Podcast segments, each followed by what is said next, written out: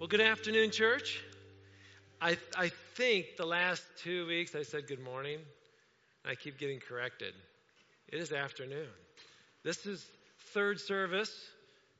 This is like the trilogy. The third one's always the best one, right? I want you to always think that, okay? So when you show up at the noon service and you're like, oh, first two services filled up, I got to go to the third one. No, this is the best one. This is the best one, right? You get to go out for ice cream afterwards. All right. So, kids, just ask your parents. I'm claiming it right now. Okay. They're like, we're never coming to this service again. All right.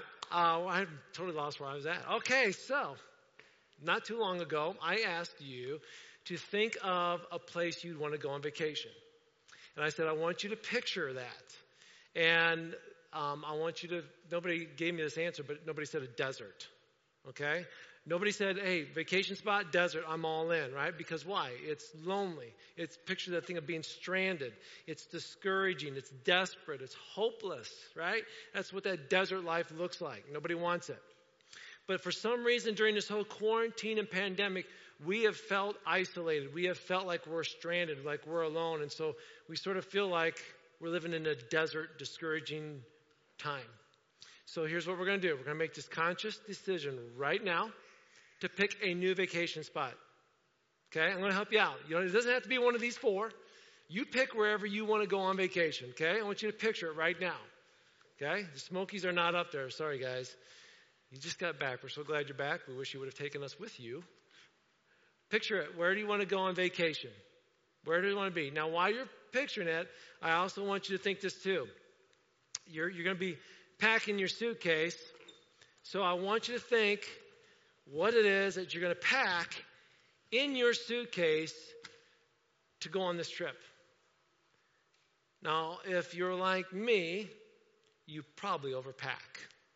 I'm not going to have you confess right now. This isn't confession time to who's the overpackers here.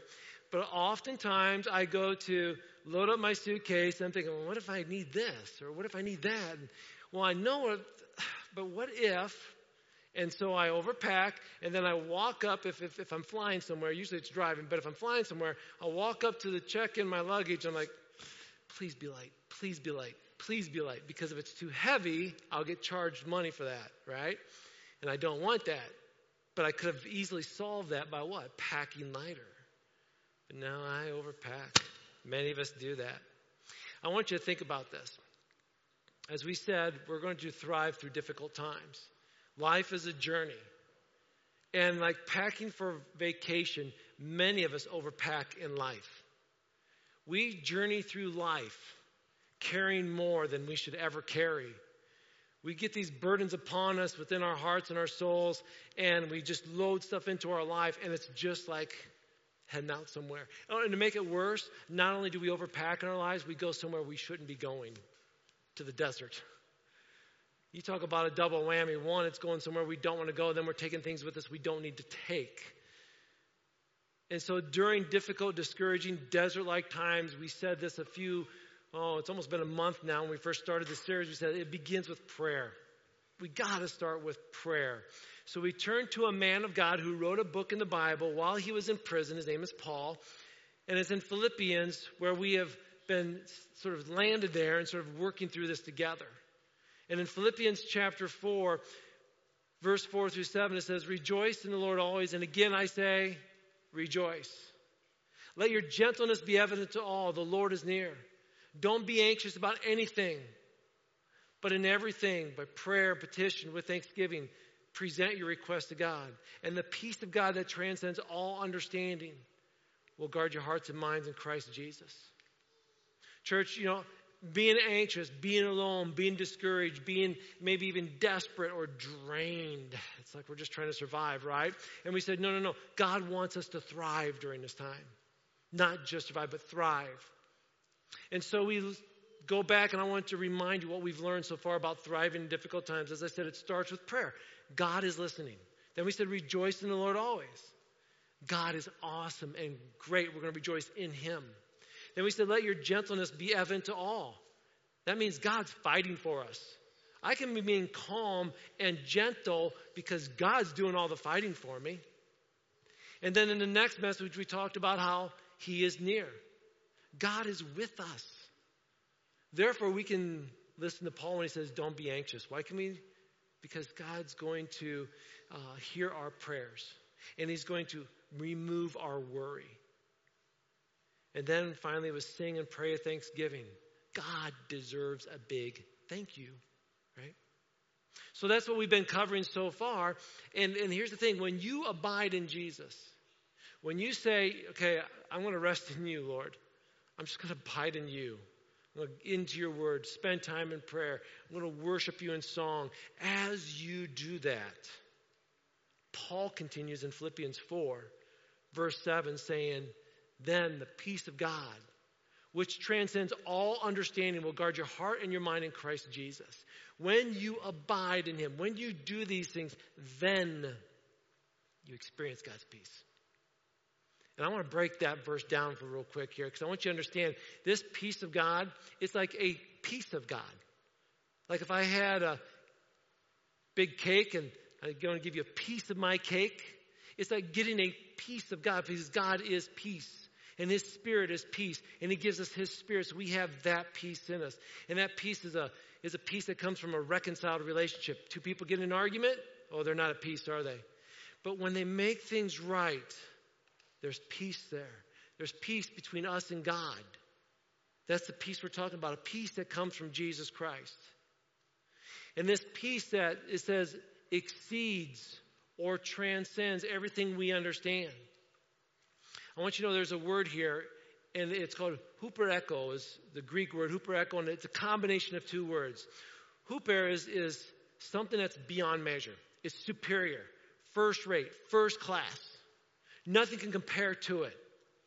Everybody follow me on that? That's a huper. Then the echo, the second part, means to hold or possess, to have.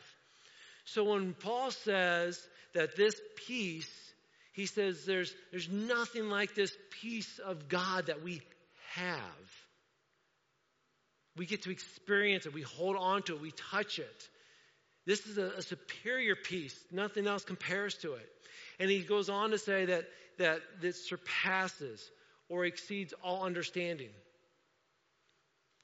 This obviously refers to comprehending it, thinking about it. Let me try to explain God's peace to you.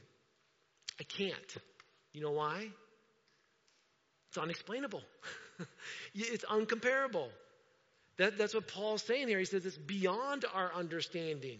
You can't explain it, you can't comprehend it, but you can experience it, is what Paul says. Well, Rex, how does this work? That's a great question. I would like to tell you how it works, but that means I'd have to what? Explain it to you. What did I just tell you? It's unexplainable. It's, it's, not, it's not able to comprehend or understand. All I can say is this you can experience it. And I know this His peace transcends our understanding, and His peace guards our hearts and our minds in Christ Jesus. When I say guard, what comes to your mind? Just first picture. We're going to guard this. What comes to your mind? Now remember, Paul's in prison. He's writing a letter. He's got guards watching him, right? He actually uses a military term here. The word guard is a military term, which means exactly what you're seeing on the screen. A soldier who stands at the doorway and says, You will not enter. You're not getting past me. I am here to guard this entrance. Nothing can come in or out without talking to me, without my permission. And that's what Paul is saying here. He is saying, The peace of God stands at our hearts and our minds like a military guard and says, No, that will not enter. Fear, no. Doubt, discouragement, no, not allowed in here. That's what God's Spirit does. God's superior peace keeps anxiety, worry, and fear and all other schemes of the devil, which they are, at bay. Will not let them enter. And that's good news. So, church, when you read Philippians 4, verse 7, about the peace of God. That's beyond our understanding, but we can experience because the peace of God rests in our hearts and in our minds, and it guards all these other negative things from coming in. That's good news. You've already experienced it, and some of you didn't realize it. You maybe you're watching the news. And you turn it on, and all you see is a writing in one town and writing in another town. And all of a sudden, you get a little anxious, like, look what's going on. And all of a sudden, your heart's like, no, I'm just going to turn it off. You know why you turn it off? Probably because the Holy Spirit was telling you, turn it off. I'm not allowing that in your heart and mind right now. You don't need that. Sometimes we don't realize how God works in our lives. Here's what I want you to do. Paul, Paul talks about peace, but he's like, you know what? I want to show you how I experienced peace. Turn in your Bibles to Acts chapter 27. Acts chapter 27. We're going to see how Paul experienced God's peace, the peace that he writes about. He's under arrest for his faith. He is now put on a ship and he's going to be taken to Rome. He's going to be put under trial. And he has, in this beginning of Acts 27, he documents uh, the ports, the people in charge, the authorities, the cities they visit, all that. Which is so good because a lot of times we look at the Bible and like, okay, so the Bible is true. Yes. Well, how do we know when we start comparing? You pull out history and you will see all these things that he talks about right there. So I love it when you often find that in the Bible. Don't overlook that. Whenever you come to Scripture and you see like a name or a city or something like that, that is excellent in helping document things, right? So you're on their, their ship, they start their journey, they stop at a port, they get out, they give them a little opportunity to stretch the legs, say hi to some friends, load them back up, and then they head back out again to sea. Look with me in verse 4. Putting out to sea from there, we encountered strong headwinds that made it difficult to keep the ship on course. So we sailed north of Cyprus between the island and the mainland. And then in between verses here, it says they changed their ships and they continued the journey. Verse 7. We had several days of slow sailing, and after great difficulty, we finally neared Cnidus. But the wind was against us. So we sailed across to Crete and along the sheltered coast of the island past the Cape of Salmone. Verse 8 We struggled along the coast with great difficulty and finally arrived at Fair Havens near the town of Lasea. We had lost a lot of time. The weather was becoming dangerous for sea travel because it was so late in the fall. And Paul spoke to the ship's officers about it. Paul's got this concern. He's like, guys, the, the timing of the year, the weather's changing. This is not going to be good. I really think we should just stay here and not move on. I, I've got some suggestions. But of course, the person he's talking to, the person who has him under chains, goes to the captain. The captain's like, No, I'm the captain, remember? Yep. So they continued on. Look at verse 14. But the weather changed abruptly, and a wind of typhoon strength called a northeaster burst across the island and blew us out to sea. The sailors couldn't turn the ship into the wind, so they gave up and they let it run before the gale. We sailed along the sheltered side of a small island named Cauda, and with great difficulty, we hoisted aboard the lifeboat being towed behind us. The next day, as gale force winds continued to batter the ship, the crew began throwing the cargo overboard. The following day, even took some of the ship's gear and they threw it overboard. The terrible storm raged for many days, blotting out the sun and the stars until at last all hope was gone. Church, it was a horrific storm. Have you ever, maybe you've seen the movie, the, it's called The Perfect Storm? If you've watched it, you know how it ends up, and it's not a good ending, right? And if you haven't watched it, you don't need to watch it because I just told you how it ends. Sorry about that. But in this movie, you've got these strong winds, you've got plummeting temperatures, and you got downpour of rain, which creates this perfect storm. I don't know about you, but I sort of feel like we're in that right now. We've got a, a pandemic, unemployment, isolation. We got relationships that are being torn apart. We got rioting and anger. And it's like this perfect storm has just been brewing across this world.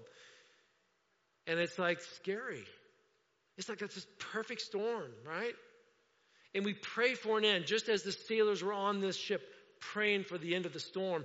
We too are praying for an end to the storm. We pray for things to calm down, but church, what if it doesn't? What if it doesn't calm down? Can you still find peace? Can you still find hope? I want to remind you that Jesus told us, He said this I'm leaving you with a gift, peace of mind and heart. And the peace I give you is a gift the world cannot give. So don't be troubled or afraid. We might think peace is going to be when there's a vaccination or when there's a cure for the virus or when I get my job back or when people stop rioting. Then we'll have peace. God's saying the peace I give you, that's not the kind of peace I'm talking about. You want an end to the storm, I can give you peace in the midst of the storm. In Acts 27, Paul's in a storm. Look at all the negative words he uses in this. I'll throw some of them up on the screen. He talks about strong headwinds, winds that just pushed and, and battered the ship. Four times he talks about that. Four times he says, great difficulty, great difficulty, great difficulty. Weather was dangerous, changed abruptly. Talked about that twice. They threw the cargo overboard. They threw the gear overboard. Struggled, lost time. Terrible storm raged for many days. Blotted out the sun and the stars. We lost all hope such negativity in this coverage, right? But on the 14th night of the storm, they were ready to give up. And Paul says, Wait, I'm gonna, I want to urge you to not give up. And I believe, church, that's when the angel of the Lord appeared to Paul. Because that's what he said. He said an angel appeared to him. And he experienced that peace. A peace that what? Transcends all understanding. I can't explain it, but an angel Lord appeared to me and he gave me peace. And now I need to share that peace with you. Because y'all got that look on your face like this is not good. So can I share some peace with you? I can't explain it, but I've experienced it. And I can't help but think that he had a stern look on his face and maybe a little bit of a smile as he talked to them because he was at peace. Look at verse 22. Look what happens. But take courage. None of you will lose your lives, even though the ship will go down. For last night, an angel of God to whom I belong, whom I serve, stood beside me. And he said, Don't be afraid, Paul, for you will surely stand trial before Caesar. What's more, God, in his glorious, in his goodness, I'm sorry, has granted safety to everyone sailing with you. So take courage, for I believe God, it will be just as he said but we will be shipwrecked on an island. Paul begins by dispensing what God just gave him. His angel stands right next to him and he receives peace from God. And he's like, now it's time for me to give you peace. Take courage, he says.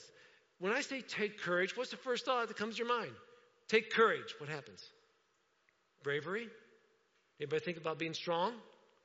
Being courageous? Did that come to your mind? That's not what the Greek word means here. Actually, the Greek word means be happy, be of good cheer.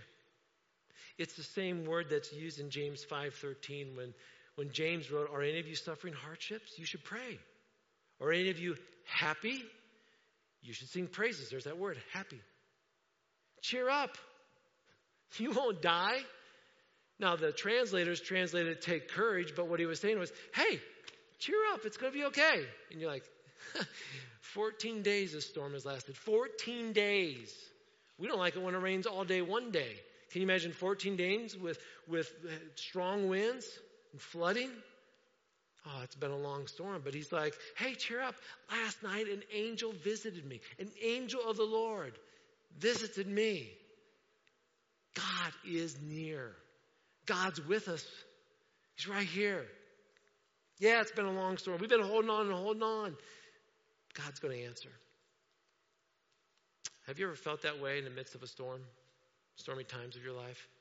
You pray, God, you going to answer? God, you going to answer?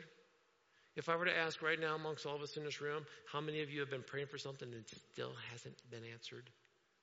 There might be a couple of us in here. Some of you like, I remember praying for something, it was years before it got answered. I want to tell you something.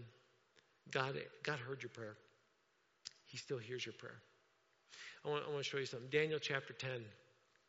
Daniel has this vision, and an angel of the Lord appears to Daniel and says this Don't be afraid, Daniel. Since the day you began to pray for understanding and to humble yourself before your God, your requests have been heard in heaven. I have come in answer to your prayer. This angel appears to Daniel and says, Daniel, you know when you started praying? It was three weeks ago. God heard right away. That first day when you open your mouth, God heard your prayer. I've come here to answer your prayer. And I'm sure Daniel in his mind thinking, it's been three weeks. What took you so long? The angel continues in verse 13. He says, But for 21 days, the spirit prince of the king of Persia blocked my way. Then Michael, one of the archangels, came to help me, and I left him there with the spirit prince of the kingdom of Persia. But now I'm here. The angel said to Daniel, You know, Daniel, I was on my way. But you see, there is an opposing force, Satan, and he's got his demons. And they caught up with me. And we've been battling.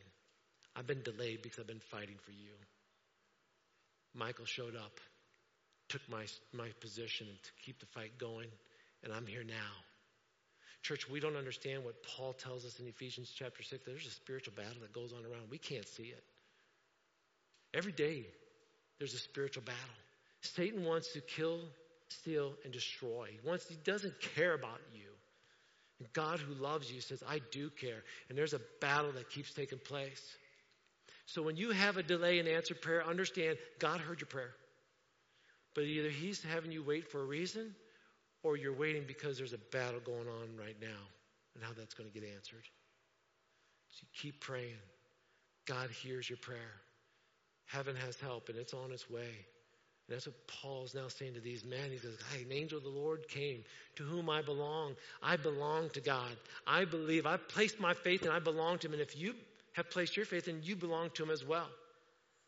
It, parents, you get this. Have you ever had to sign those forms for your kids to take responsibility for them? You know, here's a waiver. Got to sign that as a parent. Basically, you're saying, This child belongs to me and I'm taking responsibility for this child and anything that happens to him, right? We sign those waivers. God signed those for us.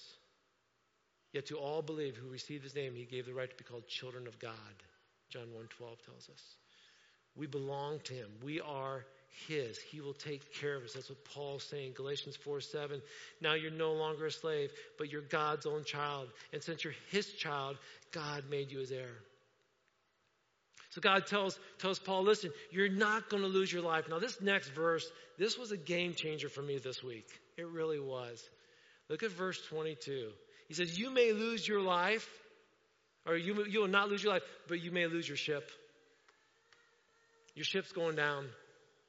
And why does that speak volumes to me? Because I, I realize this. I believe this. God watches over me. My soul will never be lost. But my job, maybe my health, my marriage, my employment, a body part, some, I might lose something that's a part of my life, but I will never lose my position with God. As I'm reading this, I'm sitting there thinking, I may sink, I may struggle for a while, but I will not drown. We may lose something else, but God's not going to let you go. God never promised us a storm free life, right?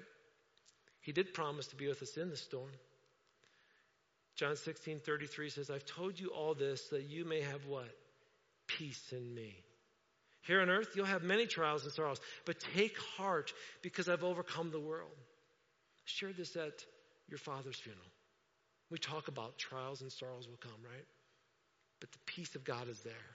He gives us a peace that transcends our understanding. We don't, we don't get it. In Acts 27, he continues with the story the ship crashes. All 276 aboard that ship get to shore safely. Not one person dies. Just like Paul said, just like God promised. Paul says there's a peace that surpasses all understanding. I can't explain it, but I've experienced it. And you can have it. And Paul says, let me share that experience with you, right? And what does Paul do? He takes that experience and says, I want to share it with all you too. And I pause here because I want you to understand something. I believe this. I believe that God loves me. I really do. I, I believe that God loves me. I believe that God uh, wants to give me his peace during stormy times of my life. I believe that. Fully believe that. The question is, do you? Do you believe that God loves you? Do you believe that God gives you peace? I, I believe, but I, I now I need to do something else though with that peace. Even though I believe it and I've experienced it, I'm not done now. I need to do something with that peace. I need to do what Paul did. Paul took it to others, he shared it with others. Paul kept his, I'm sorry, he, he, he didn't keep his heavenly visit a secret. He shared it with everybody. He didn't keep peace to himself. And I was thinking about this. When it, when it all comes down to it, church, we're all lost. We're all stranded in the desert, so to say, right? Romans 3 23, for all have sinned and fallen short of the glory of God. We've, we are all lost at one time. But at some point in time, wandering around, we hear the voice of God. And we receive His grace. He gives us what we do not deserve. And we receive His love. We, we, we now have hope, right? We now have a we have a map, we have a guide. Now, I you know, there's a couple kids in here, some younger children. Because of what we've had to do, we've not been able to offer nursery or children's church or anything like that. And the little children come and they got their coloring and their clipboards and parents, thank you so much. I know sometimes parents are like, my kids are just, you know, they're all sorry about my kids. Don't be sorry about your kids. We're glad your kids are here. Never apologize for your kids. If the babies squeak, make a noise, that's okay. I can't tell you how many people in the church like, I love hearing children. So, children, here's your opportunity to help me. And there's only a couple in here. Okay? I'm going to put something on the screen. Does anybody know? We'll start with the kids. Does anybody know who this is on the one side? Charlotte, Zoe, do you girls know? Do you know who it is? Did you say Dora? Because I couldn't, I can't hear. If you did, somebody else in here, well, usually there's a couple grandparents like, that's Dora. Watch it all the time with the grandkids, right? Dora the Explorer, right? If you don't know who that is, go to Nickelodeon or maybe don't go to Nickelodeon and watch. But anyway, Dora's always got something in her backpack. It's what's on the object on the right. It's called the map. If you've ever seen this show, it drives you nuts, okay? Because it comes out and goes, on the map, on the map, on the map, on the map, on the map. And you're like, who came up with that song? Right? It's like he sat in his office all day. On the map. On the, right? Dora's always happy. This is just my opinion. Dora's always happy. You know why? She's got the map with her. She can explore, go anywhere. She's never stranded. She's never alone. She's got her backpack with her friends in it, and she knows exactly where to go. She's not stranded. Now, if I wanted to try to tie this into something spiritual, which I don't think I can, I would go to something like John 14, 6, and where Jesus said, I'm the way, I'm the truth. I'm, no, I'm not going to do that. Um, I'm the way, right? Jesus says, I'm the way, the truth, and the life. No man comes unto the Father, what? Except through me. Jesus, I'm the map. I'm the way, right? And we find as Christians, as Christians, we choose to believe that, that Jesus is the way, that He is the one that has helped us through times of being lost. He gives us direction. I don't have to worry because my Savior is my guide. He is my map for life.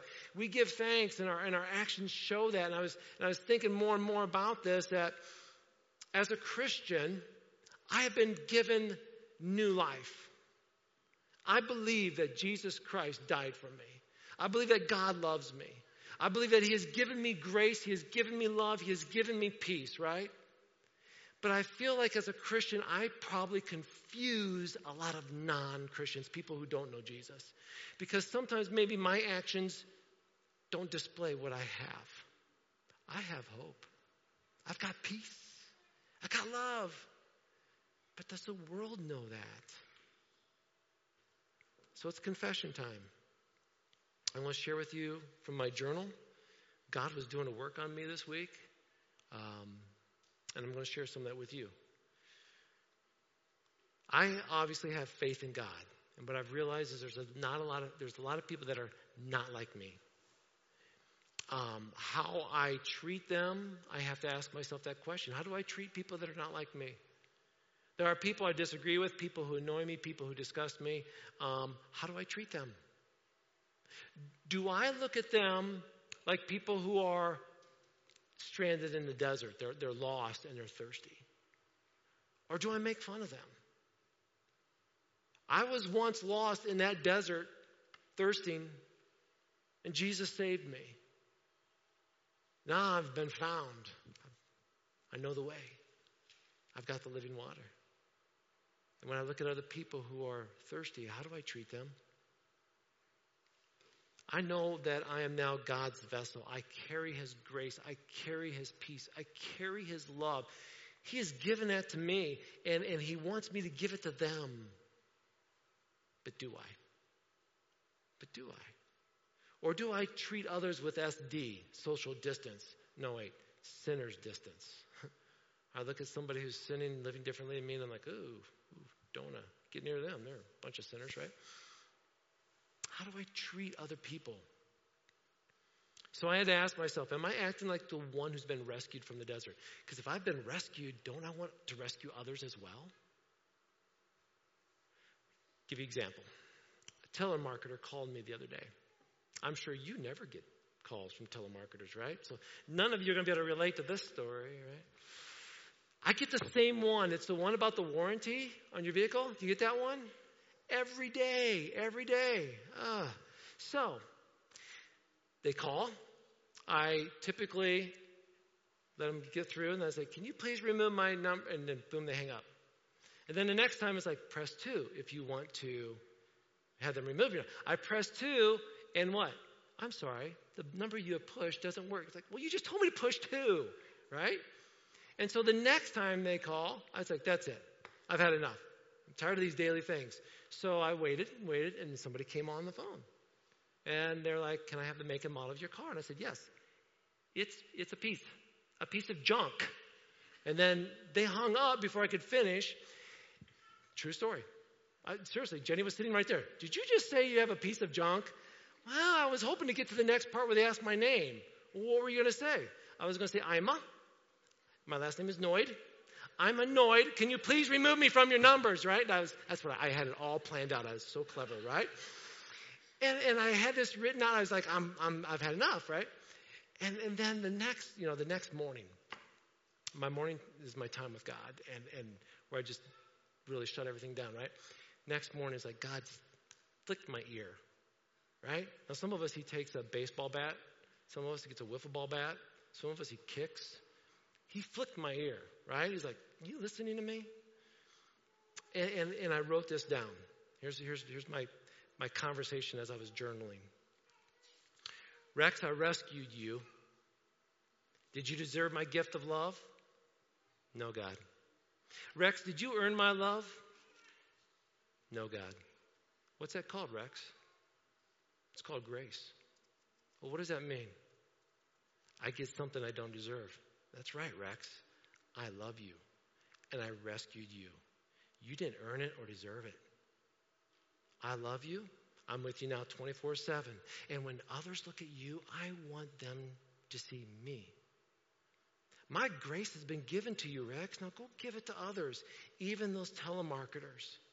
You preach, Rex. Go be the church. You want to be the church, Rex? You want to love others?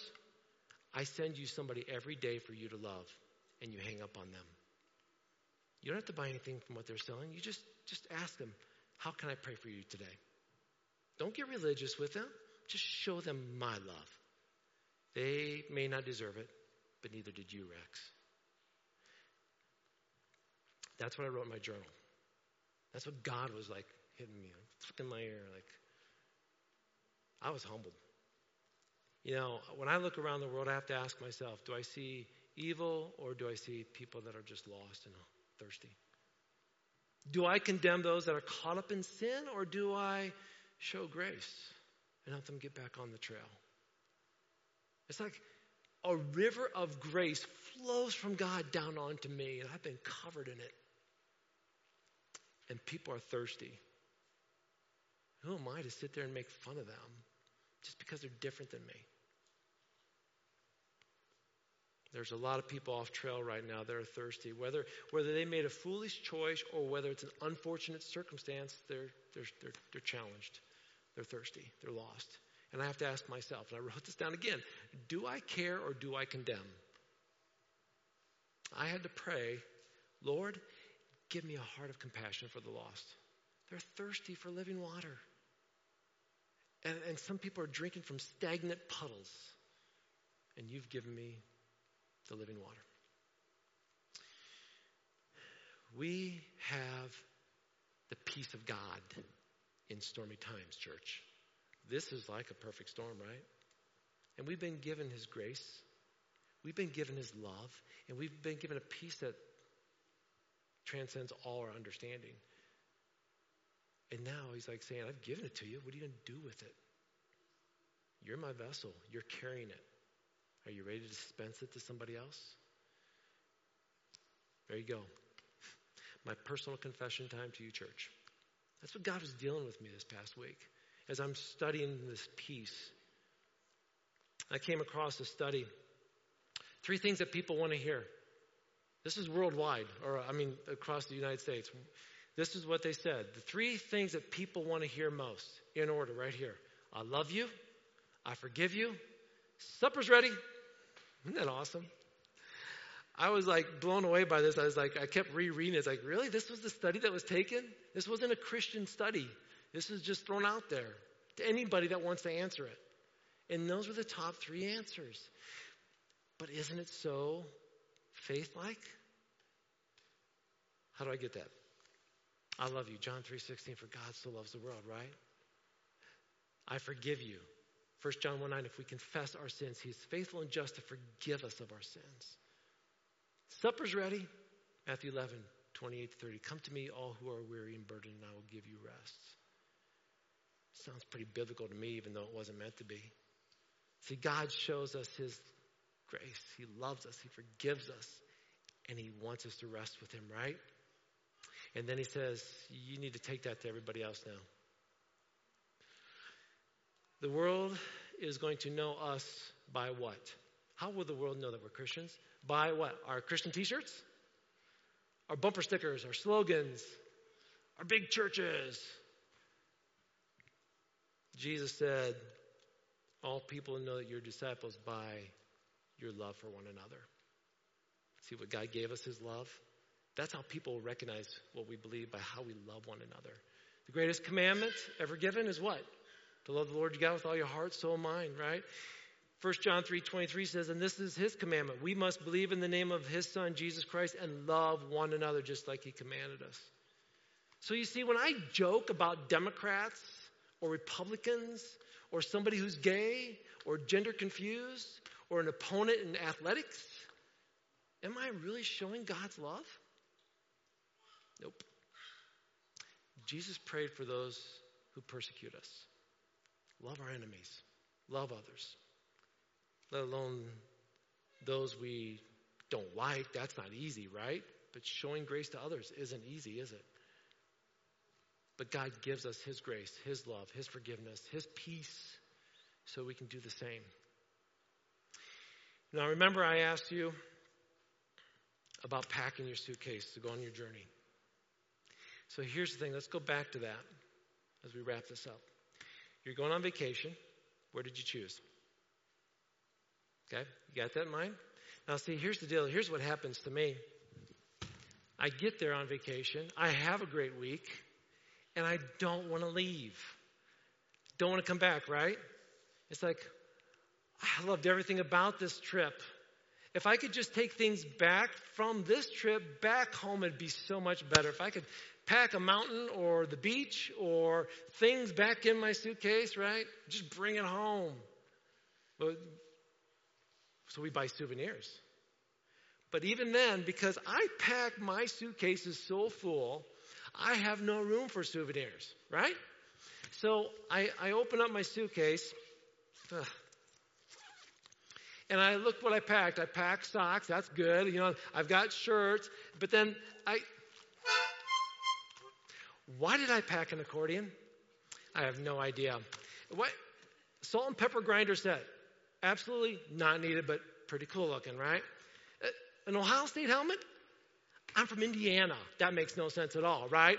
I packed things in my, my suitcase. It was so full, I didn't have room for the things I wanted to bring home. You follow me on this? Let's wrap this up. Sometimes our suitcase is like our life.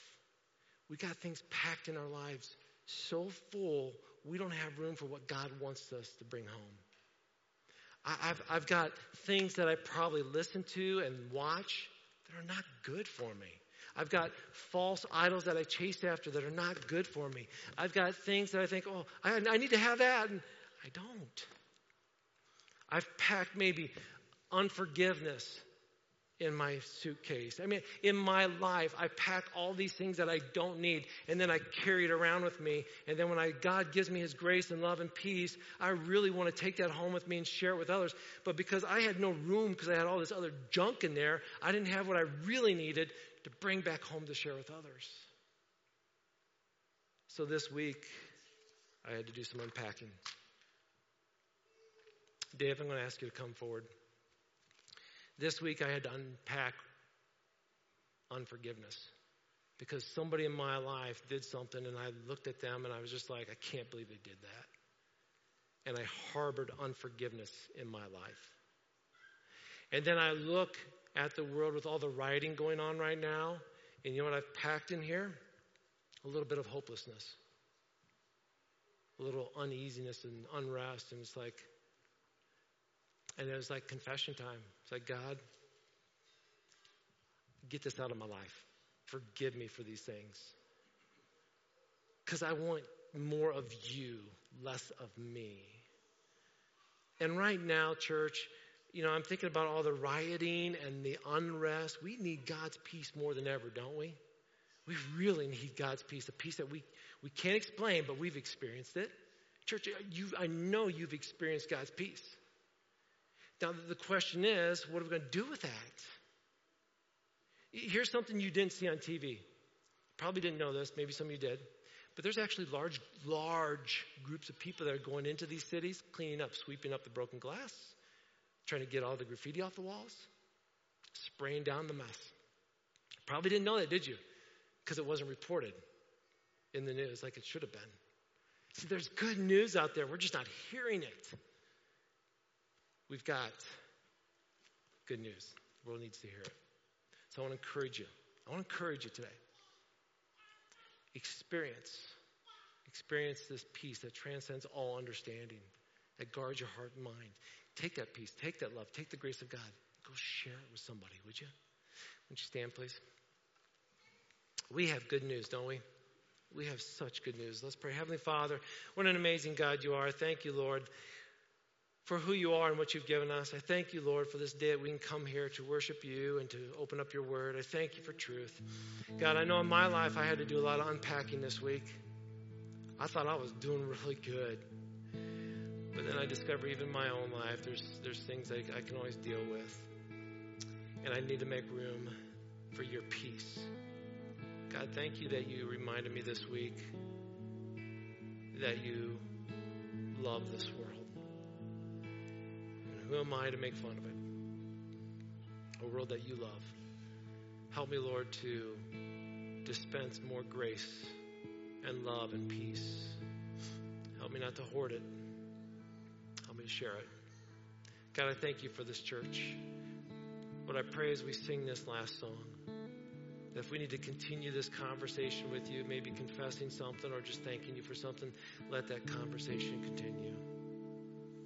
God, we want to sing to you and thank you again for who you are. In the name we pray. Amen.